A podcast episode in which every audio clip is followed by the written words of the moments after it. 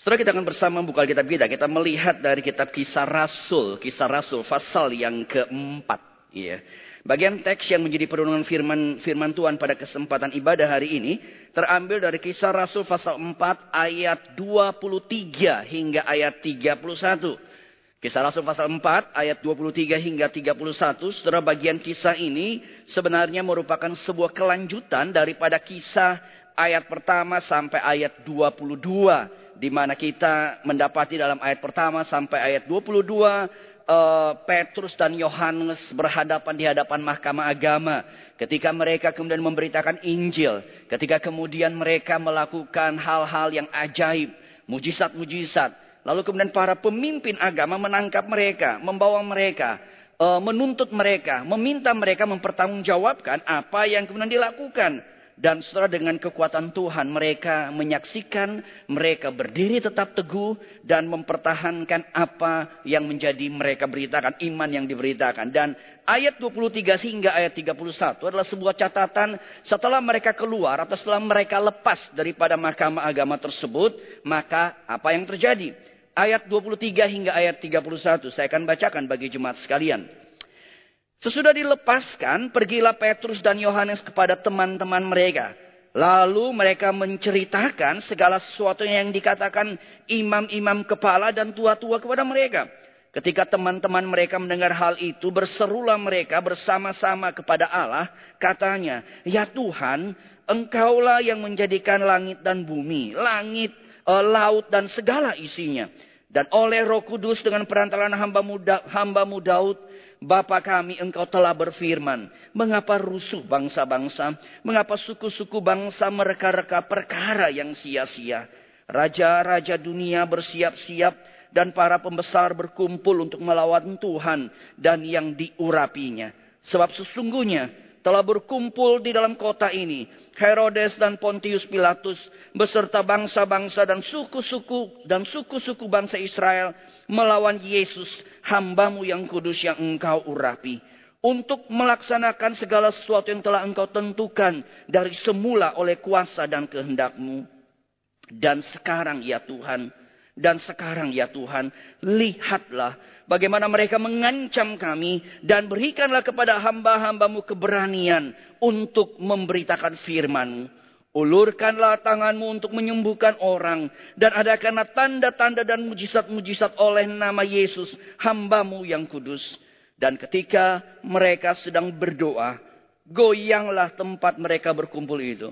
Dan mereka semua penuh dengan roh kudus. Lalu mereka memberitakan firman Allah dengan berani. Saudara saya hendak memulai perundungan firman pada kesempatan ibadah hari ini dengan satu pertanyaan.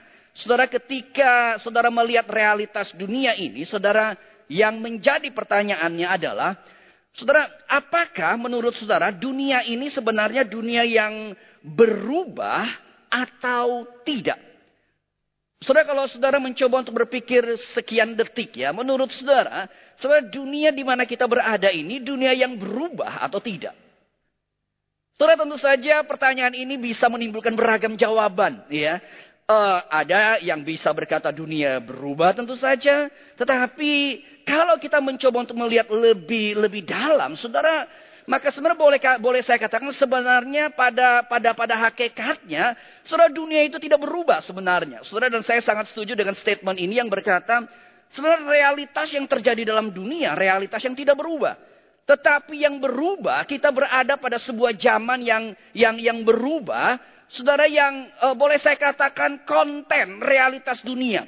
Berkaitan apa yang manusia cari, berkaitan masalah yang manusia hadapi, berkaitan segala apa yang menjadi dinamika baik hidup di dalam manusia atau hidup dalam berelasi atau hidup dalam mengejar sesuatu. Saudara, pada dasarnya esensi itu, realitas itu tidak berubah. Tapi yang berubah adalah sebuah zaman yang boleh saya katakan menyodorkan variabel yang kelihatannya berbeda, tapi hakikatnya sama. Atau secara sederhana boleh saya katakan begini. Kontennya sebenarnya sama, tapi packagingnya yang yang yang berbeda. Sama seperti misalnya uh, sebuah permen bagi anak-anak. Zaman saya kecil dulu saya udah demen permen ya. Zaman orang tua saya dulu juga ada jenis permen begitu. Tapi permen yang sekarang, permen yang punya packaging berbeda. Tapi esensinya adalah sebuah permen. Saudara ini hanya bicara mengenai permen. Kalau kita bicara mengenai drive, dorongan, sebuah apa yang kita kejar manusia, apa yang kita kejar dalam setiap aktiviti hidup kita, maka pada dasarnya adalah sama. Tapi packagingnya berbeda. Saudara saya teringat zaman dulu ketika sekolah minggu, ada satu lagu sekolah minggu yang uh, saya coba searching ya, lagu sekolah minggu itu kapan kapan ada, saya nggak ketemu sih. Ya lagu yang lama ya. Apa yang dicari orang uang. Apa yang dicari orang uang. Apa yang dicari orang pagi, siang, malam. Sore petang ya. Begitu ya. Ini ada sangtus di sini. Jadi saya tinggal tanyain kalau lagu. Uang, uang, uang. Saudara, saya pikir-pikir lagu ini uh, lagu yang sepanjang zaman sebenarnya benar. Begitu loh. Cuman packagingnya beda. Mungkin anak-anak zaman sekarang, oh Pak Tommy yang kita cari bukan uang, bitcoin Pak Tommy. Ya. Atau mungkin share barangkali, atau saham barangkali, dan sebagainya. Sudah itu cuma packagingnya aja beda. Tapi esensinya, yang manusia kejar, yang manusia cari sebenarnya sama. Saudara dan ternyata menariknya, ketika kita melihat bicara mengenai kehidupan bergereja, saudara maka apa yang dicatat dalam kisah Rasul juga berbicara mengenai kehidupan dan tantangan gereja yang ternyata sama. Sudah kisah Rasul mencatat peristiwa 2000-an tahun yang lampau. Bicara mengenai kehidupan bergereja, kehidupan orang percaya. Saudara dan percaya atau tidak, apa yang terjadi zaman dulu? Apa yang terjadi zaman sekarang? Apa yang terjadi zaman akan datang? Esensinya sama. Esensinya sama. Sudah cuma packagingnya aja yang beda. Sekali lagi. Packagingnya saja yang berbeda. Saudara sehingga dalam konteks itulah menurut saya kalau saudara dalam kesempatan ibadah di GK Greenfield tempat ini. Beberapa minggu terakhir mungkin saudara eksposisi di dalam kitab kisah para rasul. Maka saudara jangan berpikir aduh ini kok belajar kitab yang tua sih begitu ya.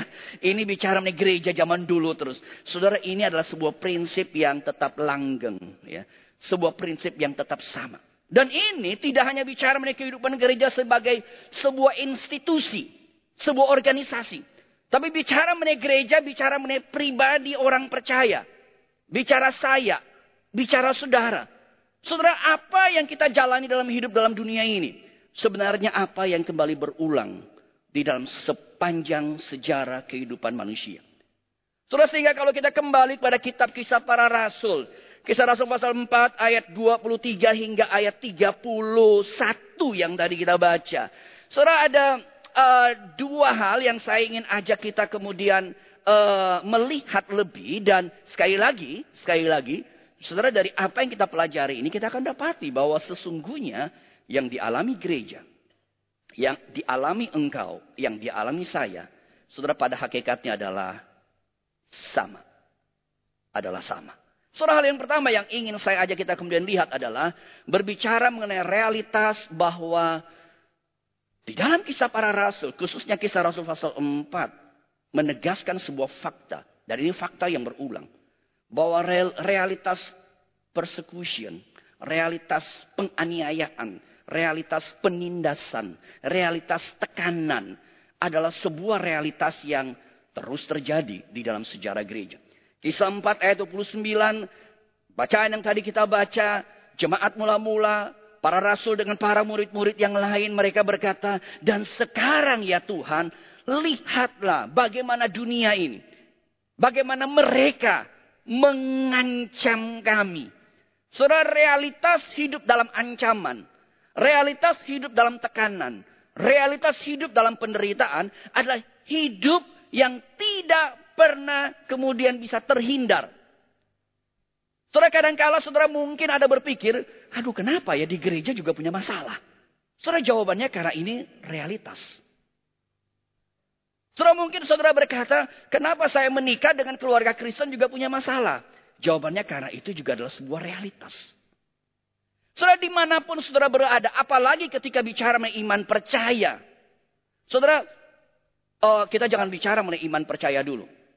Kita bicara mengenai dunia ini. Realitas dunia yang sudah jatuh di dalam dosa. Membuat semua sistem yang baik pasti korup. Pasti ada buruknya. Saudara, jangan pernah berpikir saudara akan mendapatkan sebuah dunia yang 100% baik. Oke, okay. nggak akan pernah. Saudara saya bicara mengenai dunia pada umumnya. Kenapa? Karena dunia sudah jatuh dalam dosa. Dunia adalah dunia yang korup. Kita berjumpa dengan orang yang bermasalah.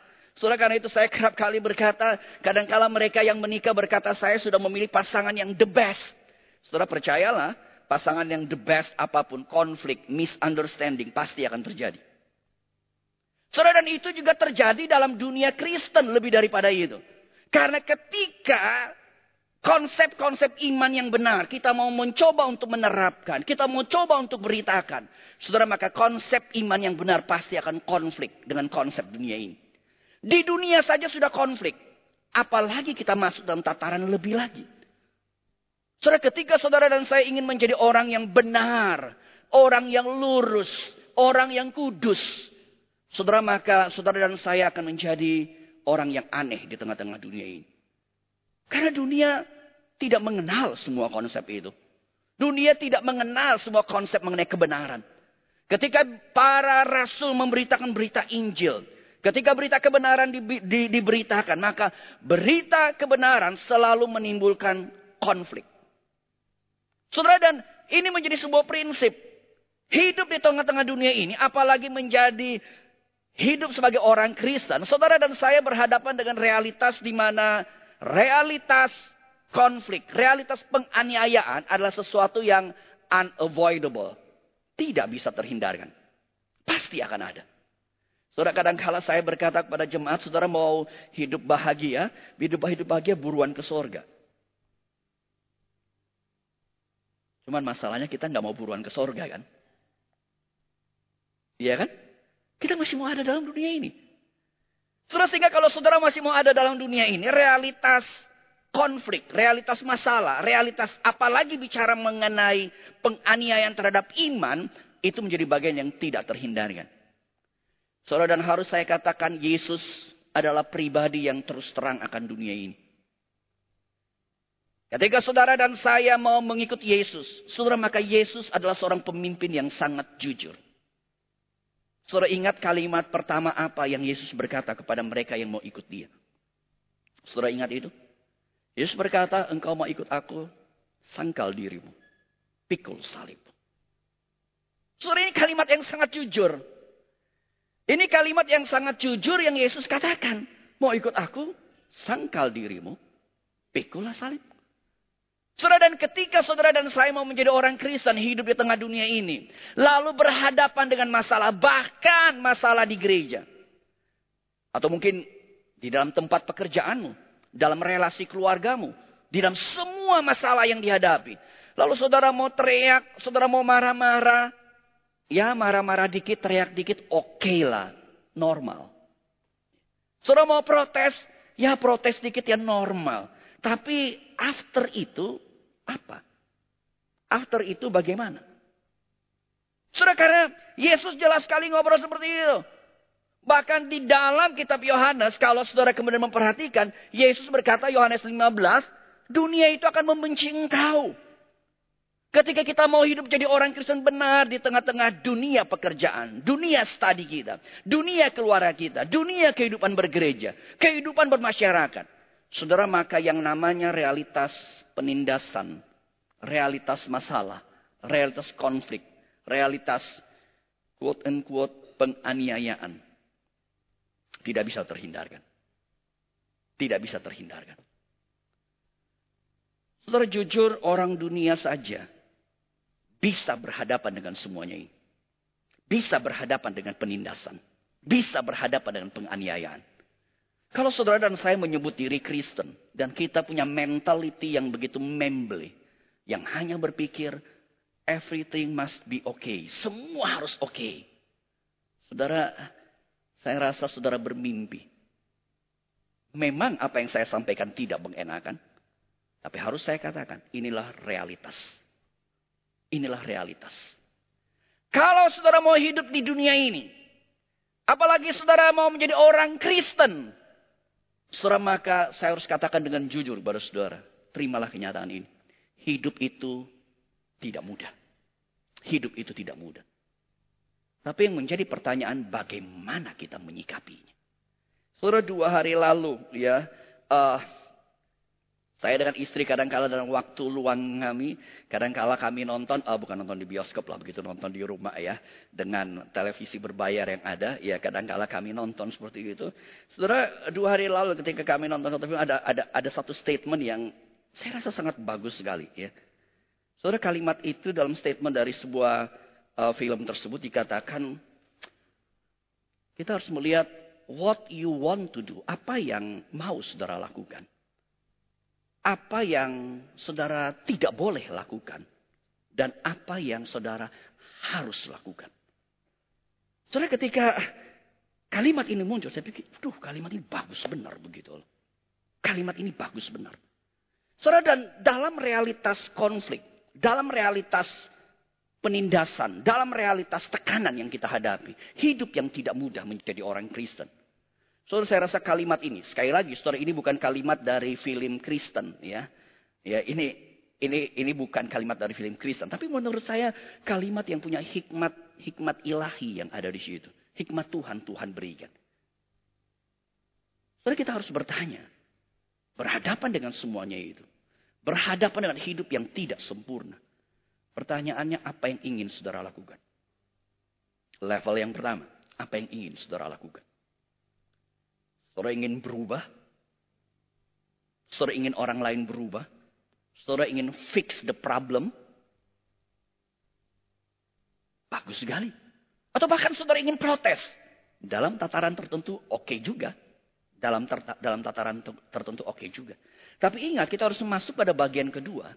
Di dalam apa yang saudara boleh lakukan apa pun itu. Apa yang tidak boleh saudara lakukan. Apa yang tidak boleh kita lakukan. Saudara kadang-kala saya berhadapan dengan ada keluarga yang berhadapan dengan masalah. Lalu suami atau istri berkata, udah cerai aja begitu loh. Saudara, itu bukan bagian yang boleh kita lakukan sebagai orang Kristen. Sebagai orang percaya. Apakah cerai menjadi sebuah solving problem? Saudara termasuk dalam kehidupan bergereja. Cukup banyak gereja, jemaat merasa, ah saya nggak puas dengan gereja ini, udah saya pindah aja begitu. Saudara, itu hanya menunjukkan saudara tidak matang sebagai orang Kristen. Saudara, hidup itu ada yang harus saudara lakukan, ada yang saudara ingin lakukan, tapi saudara ada bagian tidak boleh saudara lakukan. Kalau itu hal yang tidak baik, hal yang tidak benar, saudara tidak boleh lakukan. Tapi kalimat yang terakhir menurut saya kalimat yang penting. What you need to do. Apa yang harus saudara lakukan. Kalau berhadapan dengan keluarga yang tidak sempurna. Lakukanlah bagianmu untuk membuat itu lebih baik. Kalau berhadapan dengan gereja yang kurang sempurna, lakukanlah bagianmu. Kalau berhadapan dengan dunia pekerjaan yang kurang sempurna, lakukanlah bagianmu. Sudah terlalu gampang kita hanya berteriak protes dan ribut. Terlalu gampang kita berkata, sudahlah tinggalin aja, bodoh amat. Cerai-cerailah, pusing amat. Saudara itu hanya menunjukkan saudara tidak mature, saudara tidak matang kehidupan sebagai orang Kristen. Bahkan saya tidak bicara mengenai Kristen. Karena statement ini bukan statement yang dari film Kristen bahkan.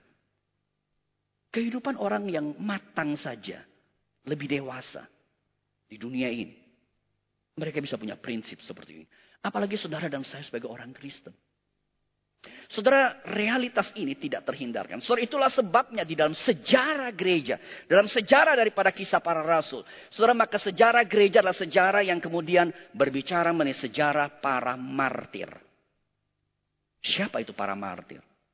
Saudara, para martir adalah mereka yang berhadapan dengan dunia yang sulit. Dunia yang penuh penganiayaan. Tapi mereka berdiri teguh di dalam kebenaran itu. Mereka setia sampai akhir. So, itu adalah konsep para martir. Para martir bukan berbicara mereka yang mati, betul endingnya mati dianiaya.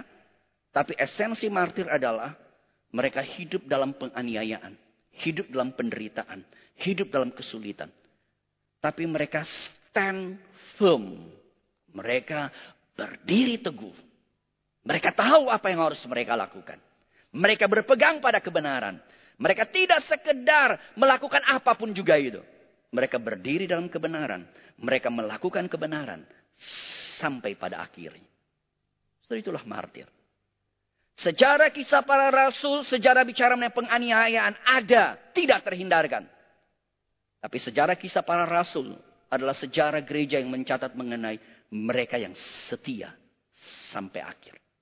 Saudara dan menarik kalau saudara mempelajari mengenai para martir. Saudara maka, saudara uh, martir itu ada yang namanya red martyr and white martyr. Jadi ternyata bukan hanya ada red wine, white wine, ya. Saudara yang demen wine ada jenis wine seperti itu. Tapi yang namanya martir itu juga ada red martir, ada white martir. Saudara apa maksudnya? Saudara red martir itu bicara seperti para rasul pada zaman kisah para rasul. Mereka yang setia sampai pada akhirnya dan mereka mati dengan harus mungkin dibakar, disalibkan, dirajam, dilemparin batu, dilempar di gelanggang gladiator. Mereka mati setia sampai akhir dengan darah. Saudara, tetapi di dalam konsep mengenai para martir ada yang namanya white martyr. White martyr itu siapa?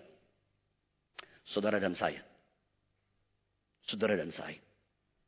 Kita tidak berhadapan dengan penganiayaan sampai membuat kemudian kita harus mencucurkan darah. Darah itu kita dirajam, kita dipaku.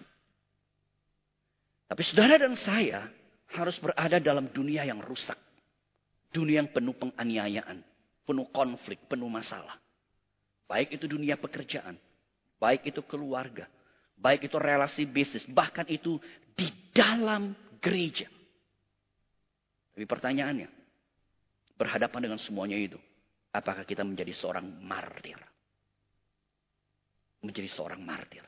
Kita berdiri teguh dalam kebenaran. Kita melakukan kebenaran itu. Dan kita hanya menjadi saksi kebenaran.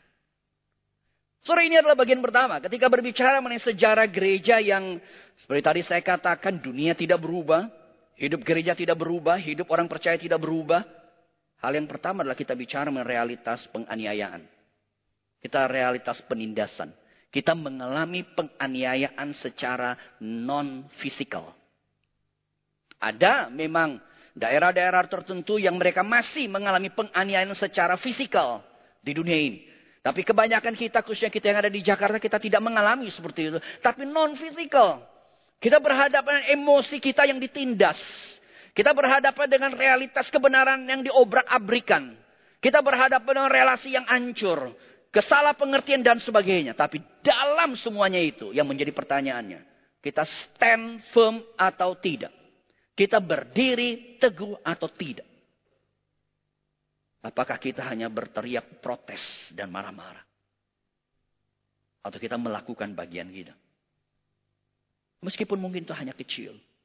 Tapi kita melakukan bagian kita untuk setia sampai akhir. Setia sampai akhir.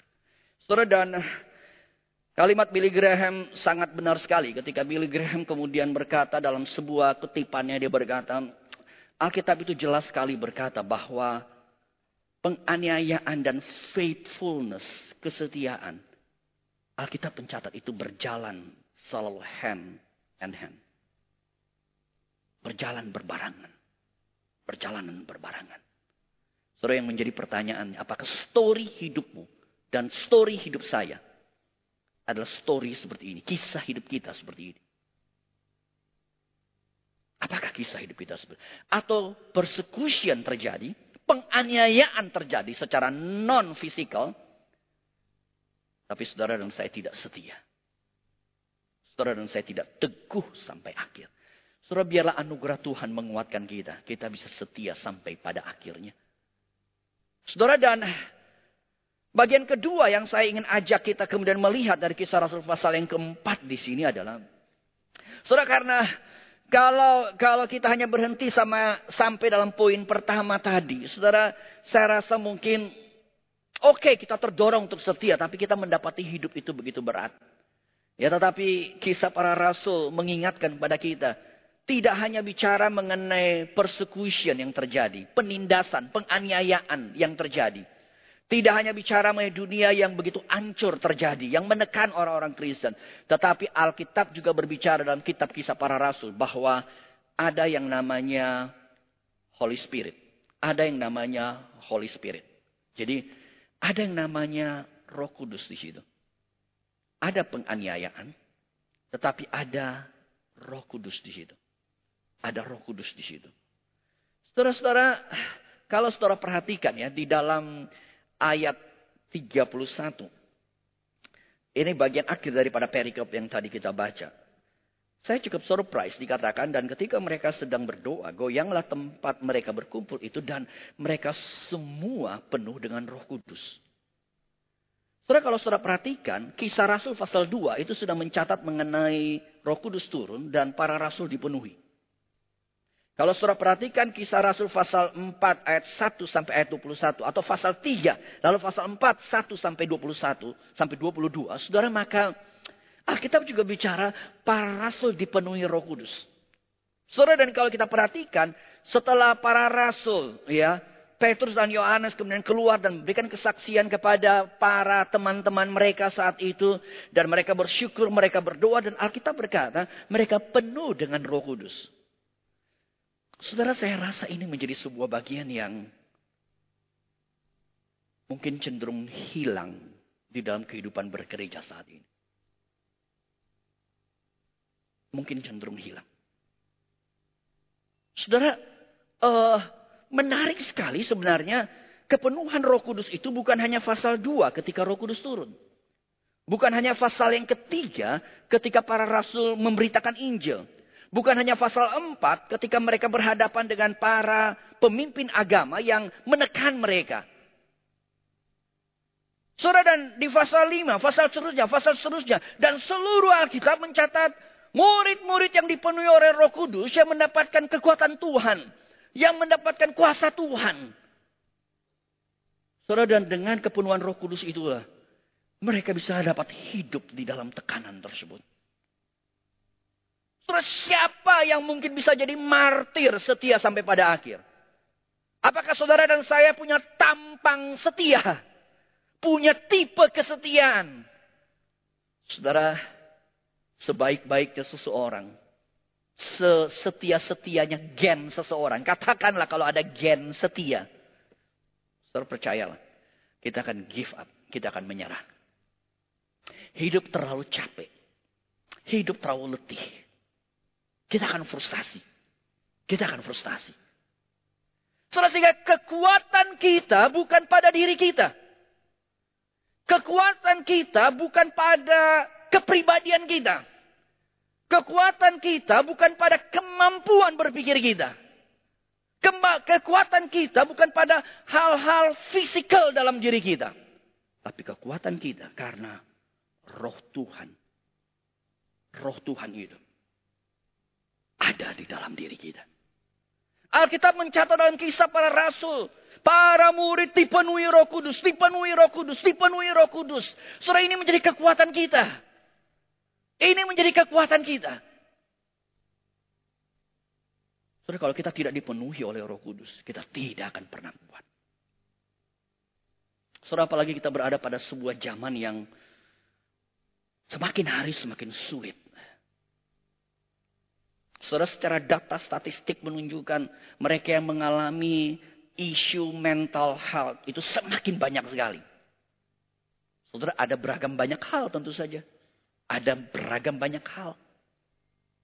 Saudara, tapi poin saya adalah kita tidak bicara mereka yang mengalami isu mental health. Semua kita, mungkinkah kita kuat? Mungkinkah kita mampu? Saudara, impossible. Hanya kuasa Tuhan. Hanya kuasa roh kudus. Saudara, ini harus kita minta.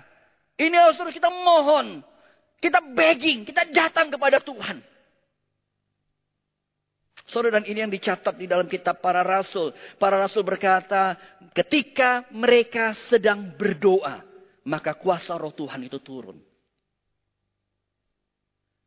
Saudara, saya tidak tahu menurut saudara doa itu seperti apa. Saudara, tapi semakin hari semakin melayani. Saudara, saya semakin menyadari. Doa itu segala-galanya. Segala-galanya. Saudara, dulu saya tahu ketika saya masuk sekolah teologi doa segala-galanya. Saya tahu. Tapi saya tahu secara teoritis. Semakin hari semakin saya melayani. Apalagi semakin hari ketika melayani hidup dengan pelayanan begitu berat. Siapa yang kuat? Apakah seorang Tommy Elim kuat? Pasti tidak. Pasti tidak. Apakah saudara kuat? Pasti tidak. Apakah engkau kuat di dalam keluargamu dengan beragam pergumulan? Apakah engkau kuat di dalam pekerjaanmu, di dalam beragam masalah? Apakah engkau kuat dalam relasi yang ada, dalam seluruh pelayanan untuk bisa tetap teguh? Jawabannya tidak. Kekuatan kita hanya satu. Ketika urapan Tuhan ada dalam kita. Dan urapan Tuhan hanya satu. Ketika kita datang berdoa, meminta belas kasihan dia. Saudara ini bukan saja doa secara komunal, secara gereja. Tapi doa secara pribadi. Ketika kita sungguh datang kepada Tuhan. Saudara maka kuasa Tuhan adalah kuasa di atas segala-galanya. Dan di situlah ini bukan mengenai kita. Tapi Tuhan yang ada di dalam kita. Semua saudara yang give up. Semua saudara yang sudah menyerah. Semua saudara yang sudah capek dengan hidup ini. Saudara saya cuma berkata kepada saudara. Masalahnya satu. Engkau berpikir engkau mampu. Datanglah kepada Tuhan. Hanya dia menjadi sumber kekuatan kita. Setelah itulah sebabnya saya sangat setuju ya. Saya sangat setuju dengan statement ini. Berbicara mengenai kisah Rasul pasal 4 perikop yang tadi kita baca. Kita bicara mengenai penganiayaan. Kita bicara mengenai power kuasa roh kudus. Ada penganiayaan, ada persecution di situ. Ada power kuasa roh kudus. Tapi di tengah-tengah situ ada prayer. Ada doa. Dan kalau saudara melihat di dalam perikop ini ayat 29, 30, ayat 31. Ini menjadi ayat kuncinya daripada kisah-kisah Rasul pasal 4. Ayat 23 sampai 31 yang tadi kita baca. Kalau saudara perhatikan, maka ketika para murid berdoa, mereka berdoa minta dua hal. Saudara yang pertama mereka minta berdoa meminta agar Tuhan memberikan keberanian. ya Tuhan memberikan keberanian kepada mereka keberanian, keteguhan untuk dapat tetap menjadi saksi Kristus. Berita Injil bisa diberitakan. Keberanian untuk bisa tetap tetap stand firm, berdiri teguh tadi. Saudara di tengah-tengah segala tantangan kita sangat mungkin bisa kompromi. Sangat mungkin kita menyerah. Sangat mungkin kita selesaikan dengan mungkin kita berpikir bunuh diri aja, ngapain pusing. Mungkin kita berpikir, udah selesai aja hidup. Untuk apa lagi? Kita bisa memilih itu. Saudara, tetapi para murid mereka berdoa dan mereka meminta saat Tuhan berikan keberanian kepada kami. Berikan keberanian berdiri teguh untuk memberitakan Injil. Konteks para murid saat itu adalah memberitakan Injil dengan lantang.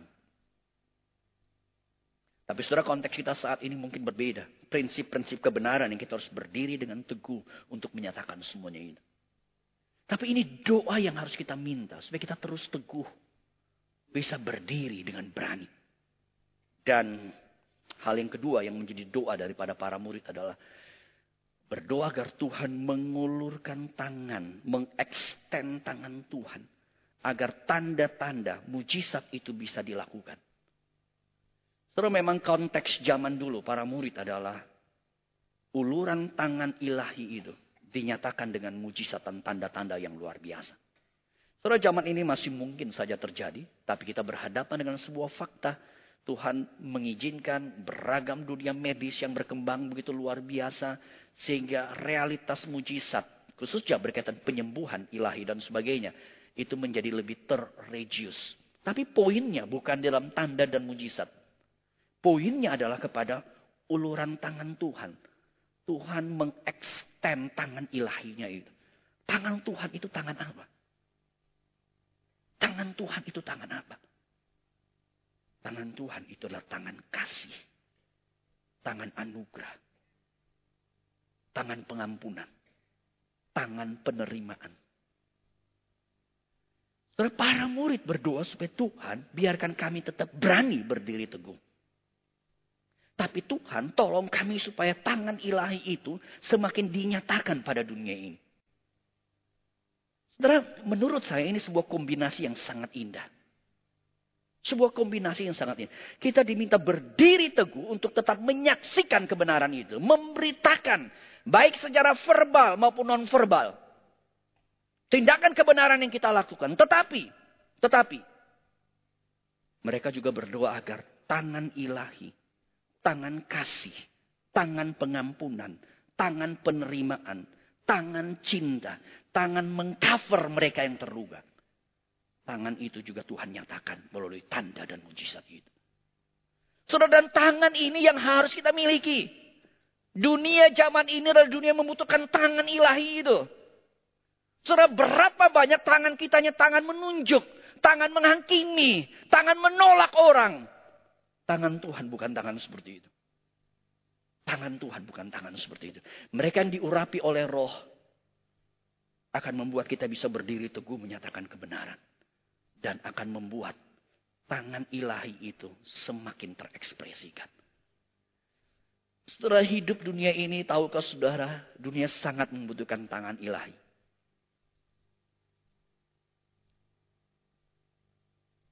Tangan kasih Tuhan harus ada dalam diri saudara dan saya.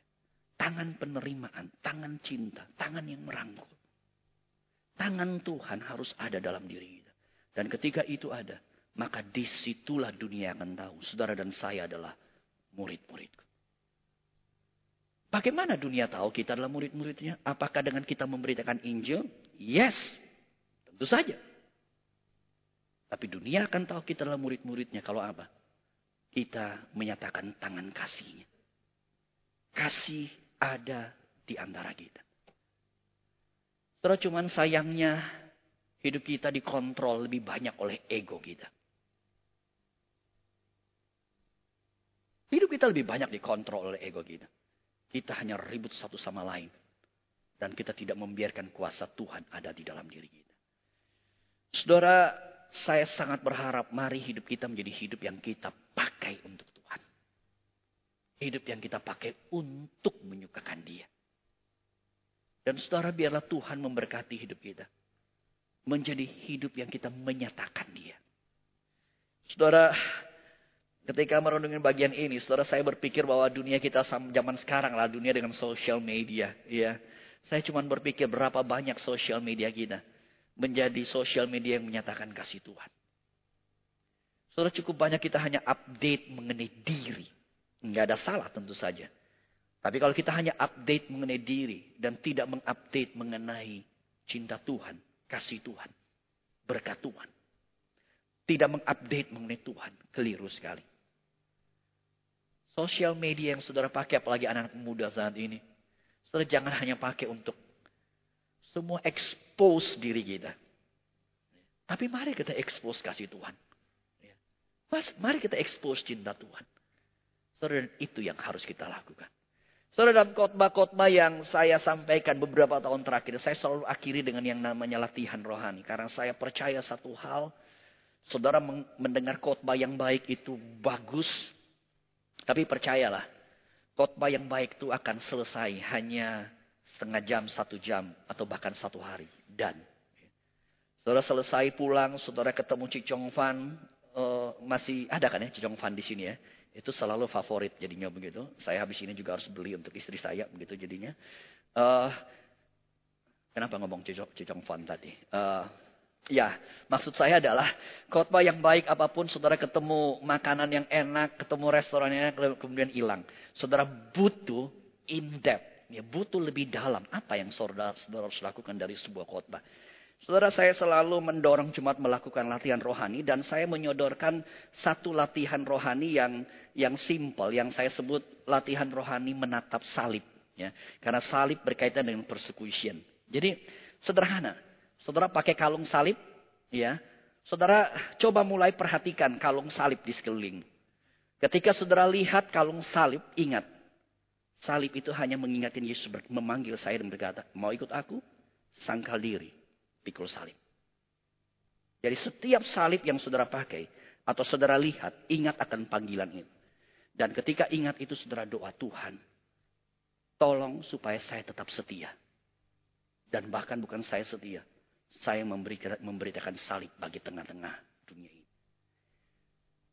Silakan saudara pergi selesai ini, entah makan atau ngapain, tapi sembari makan, perhatiin sekeliling. Kalau ada mereka yang pakai salib, uh, lihat sekali aja, jangan lihat terus, nanti orangnya bisa ngomel nanti. Iya.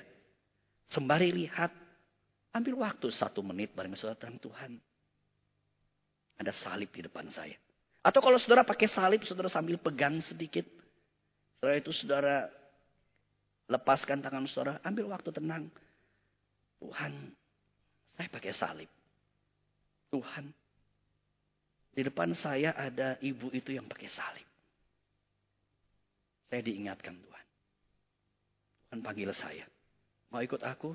Sangkal dirimu. Pikul salib. Saya tahu salib tidak gampang Tuhan. Mungkin salibku adalah keluargaku. Pergumulan dalam keluargaku. Relasi dengan suami, istri, anak-anak. Atau mantu dan mertua barangkali. Atau pergumulanku adalah di dalam dunia salibku adalah dunia pekerjaanku. Relasi dengan bos, dengan teman sejauh. Atau bahkan mungkin di gereja. Mungkin di gereja. Saya bete banget sama si A itu Tuhan. Atau saya bete banget sama pendeta itu Tuhan. Nggak apa-apa juga sih bete sama pendeta. Tapi saudara harus berdoa Tuhan. Apa yang harus saya lakukan? Apa yang tidak boleh saya lakukan? Apa yang saya ingin lakukan? Saya mungkin hanya ingin lakukan ngomel-ngomel, marah dengan dia. Tapi itu tidak boleh Tuhan. Yang harus saya lakukan apa? Saudara dan mari Jadikan hidupmu dan hidup saya sebagai salib yang tersiar di tengah-tengah dunia ini. Salib yang hidup. Berita Kristus yang hidup. Surat yang terbuka. Surat Kristus itu. Yang dinyatakan pada dunia ini. Saudara biar Tuhan memberkati hidup kita. Kisah hidup jemaat mula-mula. Adalah kisah hidup yang harus kita hidupi dengan versi berbeda. Esensi sama. Tapi packagingnya berbeda. Mari kita hidup menjadi anak Tuhan. Menjadi gereja yang betul benar di hadapan dia. Kita berdoa bersama. Tuhan tolong hidup kami. Mungkin di antara kami begitu letih. Kami begitu capek. Kami sangat berat. Bahkan ada waktunya kami berpikir lebih baik bahkan mati saja Tuhan. Bahkan mungkin ada di antara kami berpikir lebih baik kami bunuh diri bahkan. Tapi Tuhan, firmanmu mengingatkan kami kalau Tuhan masih memberikan hidup. Maka kami bukan hanya dipanggil untuk memikul salib. Tapi kami dipanggil untuk mengalami kuasa Tuhan. Roh Kudus mengurapi setiap kami. Roh Kudus bersama dengan kami. Kami mengalami kuasa Tuhan itu. Dan kuasa itu membuat kami bisa terus setia hidup. Kami bisa menyatakan kebenaran melalui hidup kami. Bukan hanya bibir mulut kami. Hamba berdoa berkati setiap jemaatmu mereka yang begitu berbeban berat. Mereka begitu letih, begitu capek. Bahkan mereka yang diambang titik menyerah. Tuhan hamba berdoa di dalam nama Tuhan Yesus. Nyatakan anugerahmu. Nyatakan kuasamu. Nyatakan urapanmu. Di dalam nama Tuhan Yesus. Hamba berdoa. Berkatilah setiap cobaan. Dan biarlah kami boleh terus teguh di dalam engkau ya Tuhan. Dengar doa kami. Berkati setiap kami. Hanya di dalam nama Tuhan Yesus kami berdoa. Amin.